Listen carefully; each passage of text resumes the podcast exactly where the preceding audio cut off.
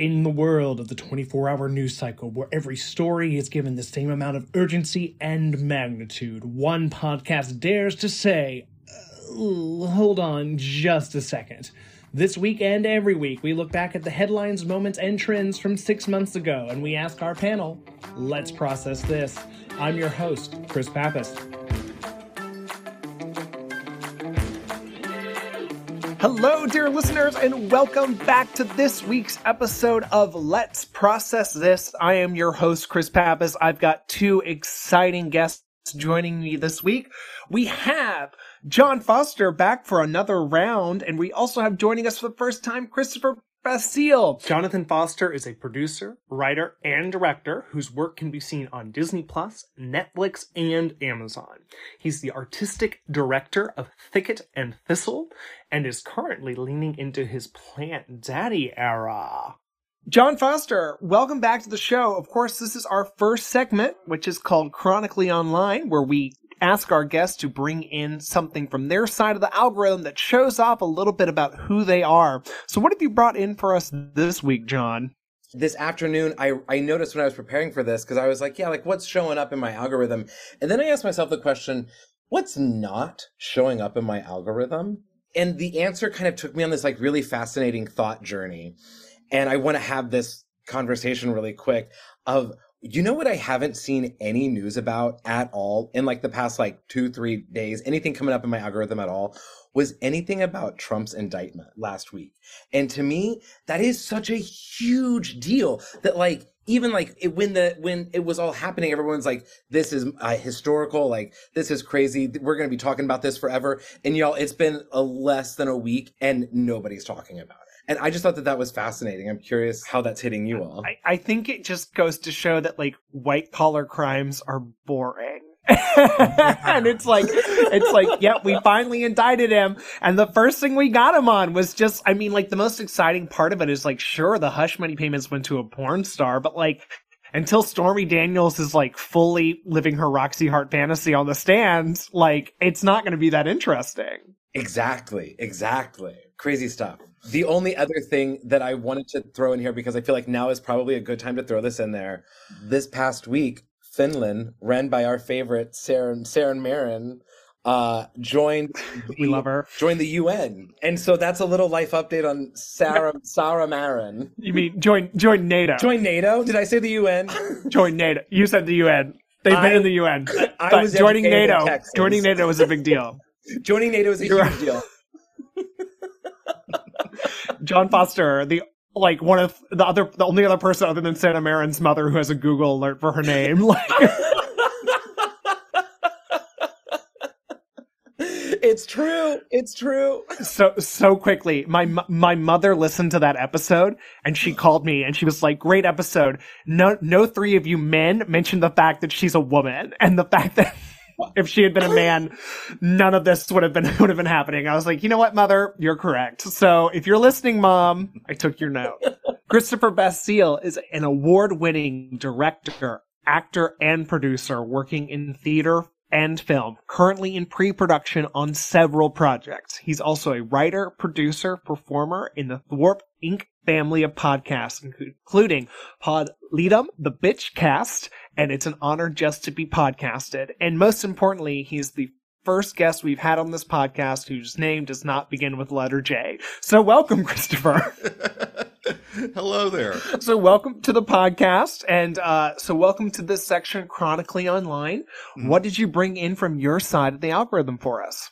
Okay, so unfortunately, I guess I am also the diversity hire in that I am definitely not chronically online as a person. However, my husband, who produces this show, Lex, is, and he loves to send me and show me things that I have to then put up on my own stuff. So that ruins my algorithm because I don't want to be watching a lot of these things.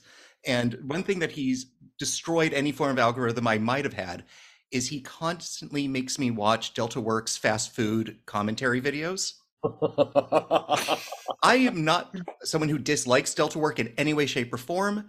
I just don't necessarily care one way or another about these videos, but I have seen every single one of them. And every time he doesn't warn me that that's what he's going to be showing me. what what is in this Delta work? What what are the components of a Delta work video? Oh, have you not seen these? I've not seen them. I just oh, Delta okay. So Delta Work has their own podcast that they do, and a lot of it is just quiet ruminations on. I went to a Foster's Freeze today, and mm-hmm. when I got up to the drive-through window, they had the gall to hand me something in a cup when I distinctly remember ordering it in a cone. And they didn't even bother to put the french fries in a separate bag. And I ask you, those are two separate temperatures. Does that not make an issue when you put them together? It's a lot of that sort of vein, which again is fine. I just don't care that it means that is exactly everything I'm going to see forever. it is it is delta work kind of is the every woman and i i think i empathize a lot with delta with these fast food videos because i am the person who like when i finally break down and i'm like oh my god i have to get something to eat i'm going to this wendy's i somehow manage to be behind the person who's never been to a fast food restaurant before Or and is like hamburgers. Tell me more about what those are. And i'm like you've got to be kidding me. All right jon christopher thank you so much for bringing in those two things from your side of the algorithm. We appreciate it. Lets our guests get to know you a little bit better. So let's go ahead and let's dive on in to our first topic. Back in early December of 2022, I was taking a group of people I work for to the Museum of Modern Art here in New York City. I was pointing people where to go inside, and when suddenly I realized there was somebody waving me down from the window outside. About a third of my group had been stopped because of their bags. Their bags had food in them. We're not talking about bags of takeaway food here, but wrapped up souvenirs that they had bought for Christmas. This is when I learned that absolutely no food of any kind was being allowed in the museum because climate protesters were rumored to be targeting MoMA. This is our first topic of the day. Six months ago, protesters threw tomato soup on Van Gogh's sunflowers in order to protest climate change. It was called Just Stop Oil. And these two protesters threw a can of tomato soup on a Van Gogh painting Yeah. and then glued their hand to the wall to protest stopping oil. And that happened six months ago. It's such an attractive and like terrifying form of protest. And I'm going to be honest, I don't know which side of the argument I fall on on this conversation. oh, I'm glad I we're know exactly where I'm going on this. I'll let you go first. I'm excited. I just like I read I read a couple of different articles like from very different points of view, and I'm like, hmm, this sounds like there could be kind of a I don't know. But then I also do have a final ultimate opinion, but we could talk about that later. What? Okay, so I was extremely aware of this going on because this also wasn't the first one of these that happened last year. This happened throughout the year at various museums throughout the world, and I was aware of every single one of these things. And the thing that I always found just hilarious was everyone was saying they threw it on the painting when it's been revealed constantly. All those paintings have glass over them. Oh, yeah. So Yes. when they threw Yes. soup at it, they they threw it at glass that was covering the painting. I also read a bunch of articles where people are saying that could damage the painting, but my response is like, not really. They specifically designed these things to keep that from happening. yeah, they're basically bulletproof. Yeah. I think I one of the articles that I sent y'all was a was an actual art critic who kind of who I thought brought up an excellent point, which was we could have actually been engaging in an actual conversation here about the energy usage inside of art museums and Uh-huh. like what we can do to reduce that carbon footprint. But instead, it's just kind of like, well, we're talking about you throwing soup at the painting, but we're not talking about what the actual goal of the protest was. Yeah, and that's the part that actually bothers me the most is every single article I've ever read about it, it's way down like in the bottom third of the article that they mention that the painting was actually protected. And most of the article is about the audacity of doing this and how scary that is. And then even somehow further down the line is what they talking about actual because every one of these is about climate change. Every one of these is about oil or energy usage and they're from different uh, activist groups but that's been something that's unified them and yet it's it almost feels like they're talking about the damage of the paintings as a distraction from talking about what the protesters were actually trying to engage with which is both the fault of news organizations but also to some degree the fault of the, the protesters themselves something else that I found interesting too was, and I and I went back sure and I and I double checked this, and that was they take cryptocurrency. Just Stop Oil takes cryptocurrency, which Are is serious? infamously bad What? for the environment. Yes, Yeah, yes. that is one of the they take Ethereum as payment. Yeah, which is like like if Wow. if if there's kind of like Wow. one, it's like if there's like two things you don't want to do that are good for the environment. Like number one is don't have kids. Number one, number two is like don't use crypto. Yeah. Stop having babies and bitcoins. They're all bad for you and the environment. Oh my god, I did not know that. That is horrifying. To add into it. I mean, there is something though about like, okay, sure, the way that they're doing it is not okay. But there is something really fascinating of like the argument that it brings up of like, why are we so upset about these oil paintings when like in a couple hundred years this world is going to be burned you know like is there any is there any room for that like argument at all Well, yeah, I, I'm very much with you on this, and bringing up the article that Chris talked about, which I did find fascinating. I, I found his argument about that they should have directed the the issue being specifically how art museums use energy. That is a true concept, but really, yeah, art museums have to keep temperatures and uh, atmospheric conditions in a very specific window uh, Mhm. in order to preserve paintings. And yet, we're talking about things that will just destroy the climate change, destroying everything to begin with. But also, they're not putting these paintings in danger. right I don't think Chris knows this, but I years ago years ago I used to be a professional artist, and so I had dipped my little toe into that world, uh-huh. and so I became obsessed with a lot of other things, and especially when this stuff started coming up, I was remembering things I had studied years ago about, uh, like the Mona Lisa, uh, like the history of things that happened at that. That it was a minor painting until 1911 when it was stolen because the guy who was Right. building the frame said like this doesn't belong in Paris and bring it back to Italy, and that's when it became famous. And then three times, and I think it was 1956, it was tried to be destroyed by a razor, acid, and a stone. And this was with no glass protecting it, and they still barely was able to do any damage to it. And then they put glass around it, and then it went to Japan, I want to say 1974, where a person with disabilities tried to spray it with red spray paint and only got the glass as a way of um, protesting the way that that Japan museum made things inaccessible to people with disabilities. And guess what? It worked. They created things to allow it to happen. Mm. And then in 2009, I want to say, it someone threw a teacup at uh, the Mona Lisa because she had That's in her bag, which is yeah, that's just comedy.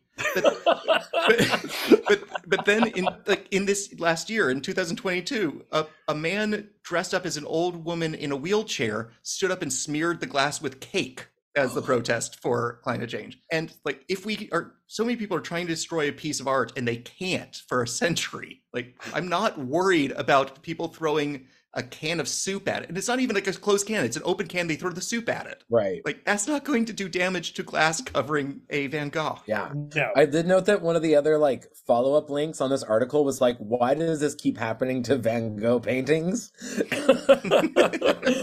Like the article then spelled out like, oh yeah, this happened. This is like happening recently to a lot of different Van Gogh paintings, Mhm. all in all because of, it's it's like oil painting, so it's all in like protest of oil movements. It was fascinating. Mhm. I I had heard that. Uh, Also, it seems like a lot of the times it's the museum that is closest to the protesters, and they go after the most expensive thing at that museum. hmm Van Gogh happens to be a very expensive artist right now. I mean, has been for a long time. I'll turn this on its head.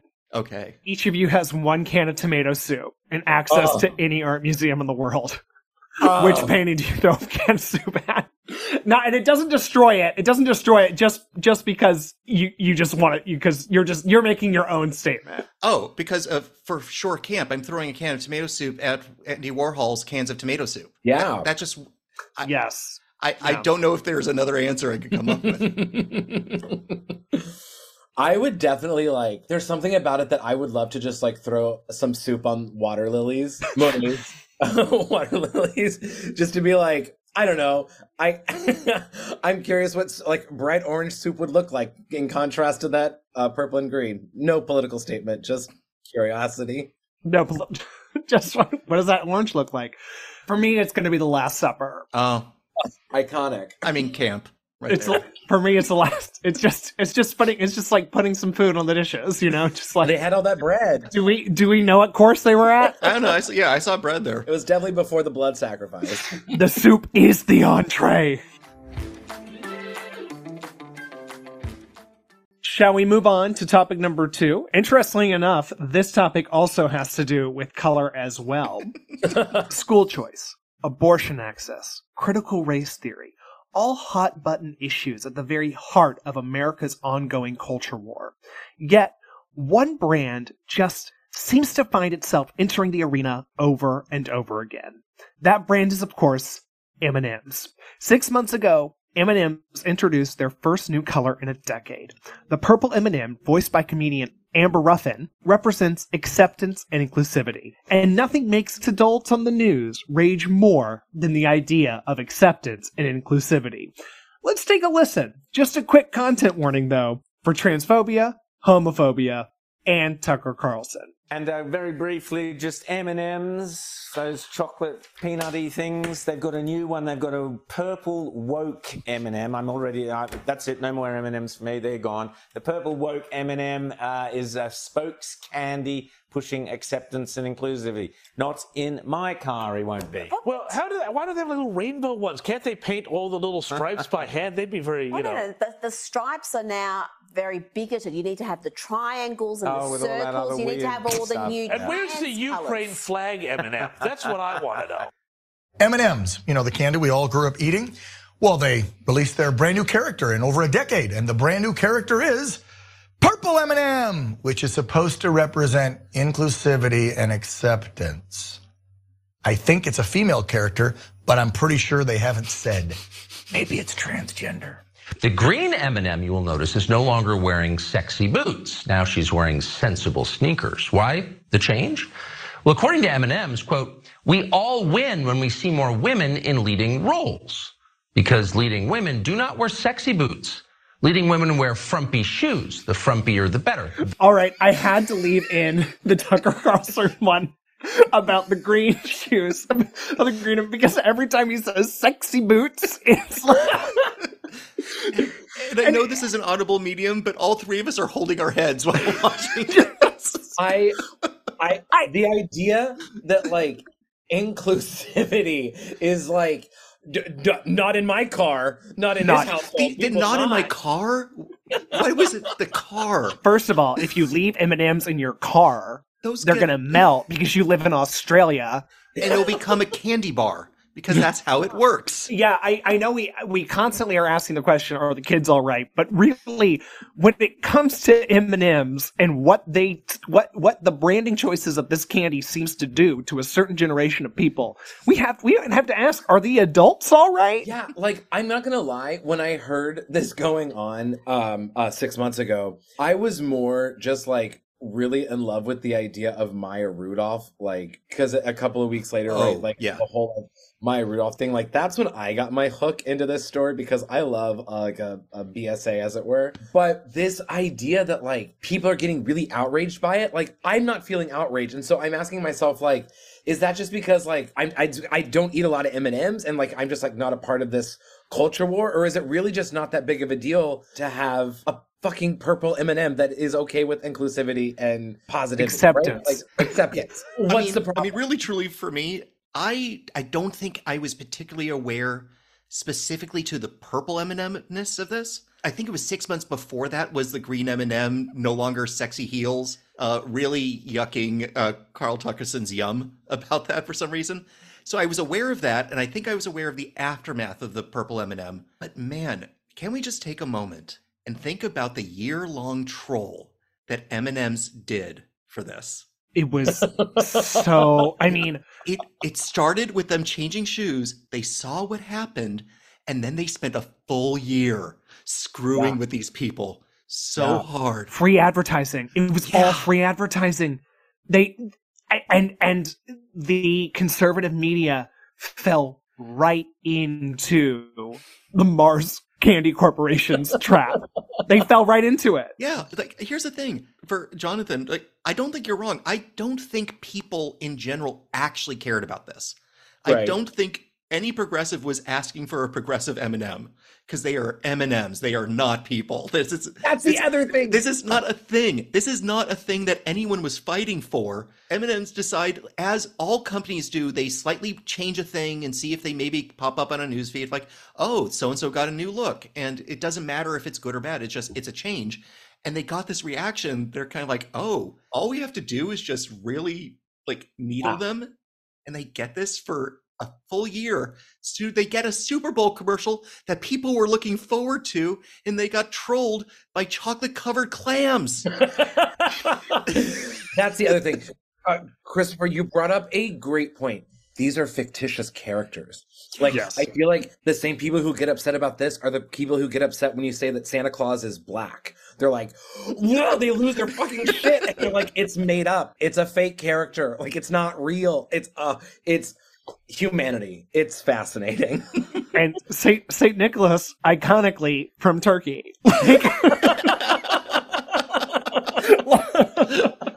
what, what can you do?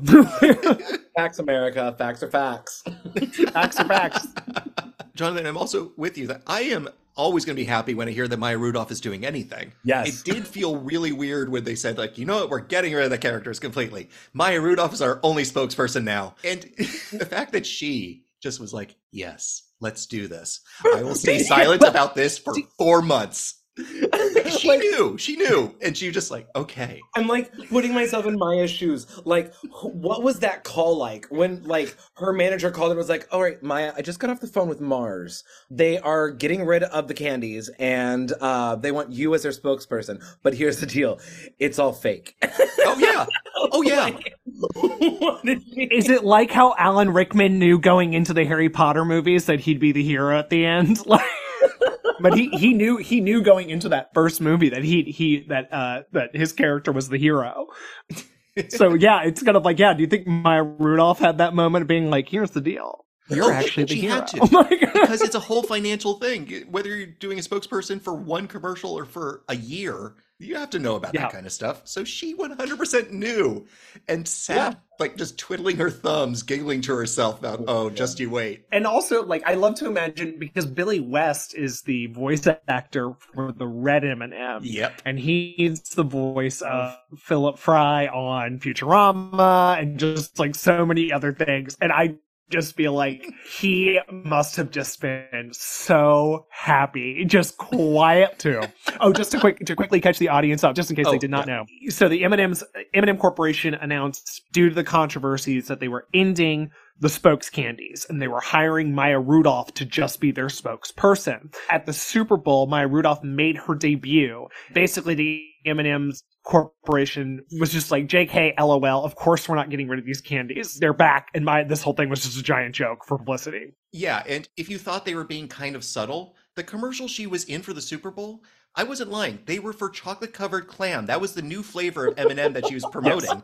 And in the back of Yeah. the commercial at the end, they had the spokes candies holding up a sign saying like help. like in I case you were shared all confused.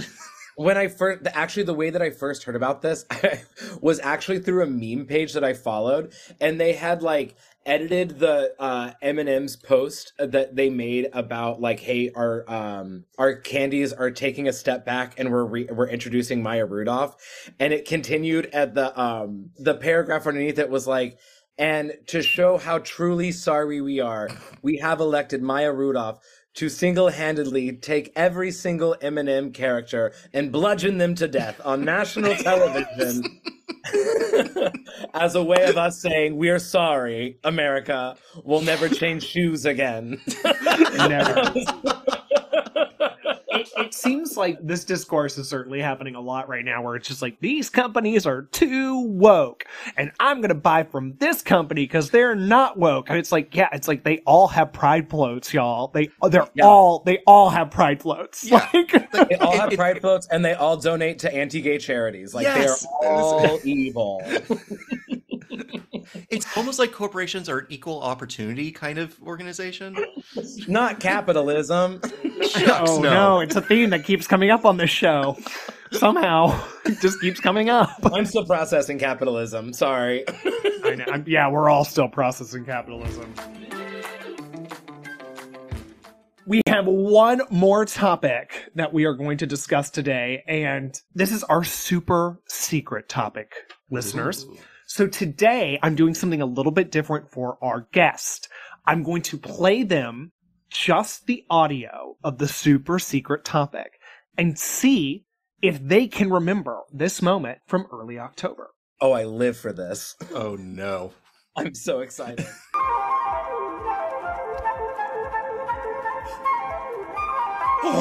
Yep. I know this is. All right, guests, I'm going to count to three, and on three, say what you think it is. One, two, three. Lizzo, Lizzo. playing Madison's crystal flute. Glass, the glass flute, crystal Yeah. flute, crystal flute.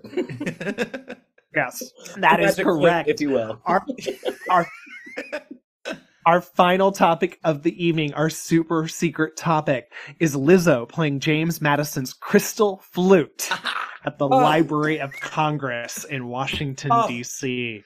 Everyone was so mad. They were so mad.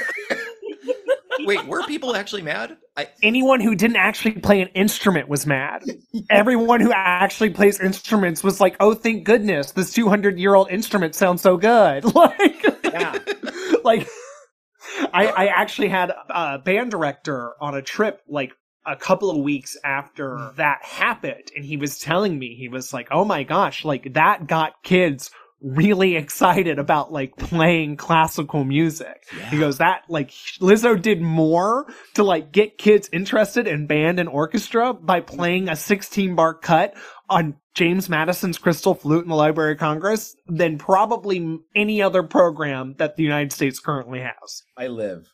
I love that. I love that so much. so I'm a, I'm aware this happened. I saw a video of it. Has anyone actually explained to any of us why James Madison had a crystal flute to begin with? Oh, Yes, it was a gift of to him from France, and it was actually one of the few artifacts that Dolley Madison saved from the White House when it was burning Burned down. down. Yeah.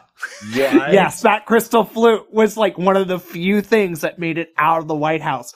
And and so yeah, it's you know, it's a 200 something year old instrument. A, it's made out of crystal. So Yeah. that's insane. So the fact that it even sounds like a flute to, to me it'd be like one of those things where it's like, "Oh, it's a crystal flute," which means when you play on it, it's going to sound It's decorative. honestly, I would assume it would sound like garbage because it's but apparently not. Do you think that they did like a practice run before like all the cameras showed up? Were they Oh. like, all right, how is this gonna go off? Oh, they must have.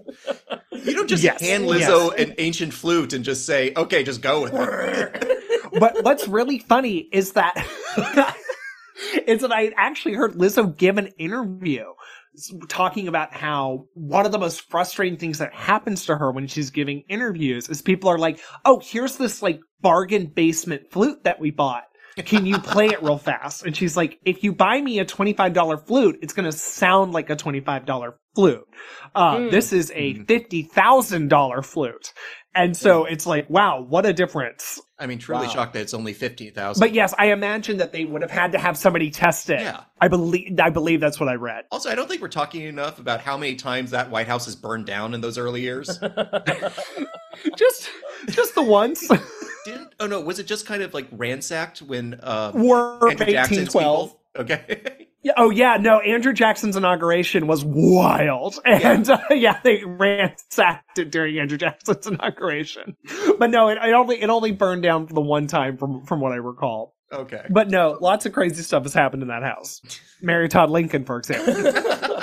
when I hear this story, I'm really just kind of like, what I think not a lot of people are talking about is how fucking amazing Lizzo is. like that. Yeah. Like, I just like I love her. Some of her albums have like gotten me through like the toughest of tough times, and then on top of that, when I like I read I hear about this, I'm like, oh yeah, and she also plays the flute. Like that's just so random to me, and I just I love it about her. I love people who have random attributes like that. It reminds me of when for Drag Race All Stars, some of my favorite things when they do the talent shows is when it's actually a non-drag related random talent. And you go, Yes. wait, it's like, I'm sorry, you can do this other thing that has nothing Yes. to do with this other aspect of your career that you're also clearly good at. That's like, it just rounds a person out in a way that I very much appreciate. I hundred percent agree, Christopher. I I hate I hate when talent show uh, episode drag queens do a lip sync. It's like Yeah. "Well, we're gonna get we're gonna get to that, dear. What else can you do? can you bob for apples? Can you know like rollerblade? I don't know, light something on fire. You know, you just you just want to see him uh, let loose. You know. Yeah, let loose. God Yeah. damn it. Dear Heavenly Father. What's your excuse? What's your excuse? Let loose. Could could could not bring it up at this point. Move over, Zeus. To- yes, so, so to bring bring it back to to, to uh, James Madison's flute and Lizzo, yeah, it, it was interesting. Just kind of like the the backlash of this being like, you know, it's like, oh, you know, uh, the sacredness of the presidency. And it's like the people who I talk to actually play instruments. It's like, but you want these instruments are meant to be played. They're meant to have sounds created from them. To just put it into a case and never hear it again it's like that's that's the real crime, not Lizzo twerking while playing it. Absolutely. Agreed. What did she play? Do we know what she played? I do not remember now. I'm gonna look it up live. Okay. oh my gosh, it's happening. Research is happening live. Do it, research daddy. Fun fact: Lizzo played the Carnival of Venice beginning, and an excerpt from Francis Poulenc's Flute Sonata One Three Three. There you go, flutist, flautists. We're giving you that hot flute content that you all crave. Do you guys remember the movie Hustlers, where Lizzo played basically an extra in it as a stripper whose stripping job was she played the flute while doing it, and and we never saw her routine. We just saw her backstage with her flute. I have seen that movie twice, and I did not clock that. Did you not notice her in the dressing rooms cheering on other people while like pumping her flute up in the air? It's like I I seen that movie, and now that you're saying it, I'm like, oh my god, that was Lizzo. What? You're always just like, what? Who's that random woman with the flute? Three amazing topics, two amazing guests. Let's take a moment to enter into the last section of our show where we process this. Gentlemen, we're going to go back, recap the three topics that we had, and we're going to ask our guests, have we processed this? We will start with protesters throwing a can of tomato soup at a Van Gogh painting. Gentlemen, have we processed this?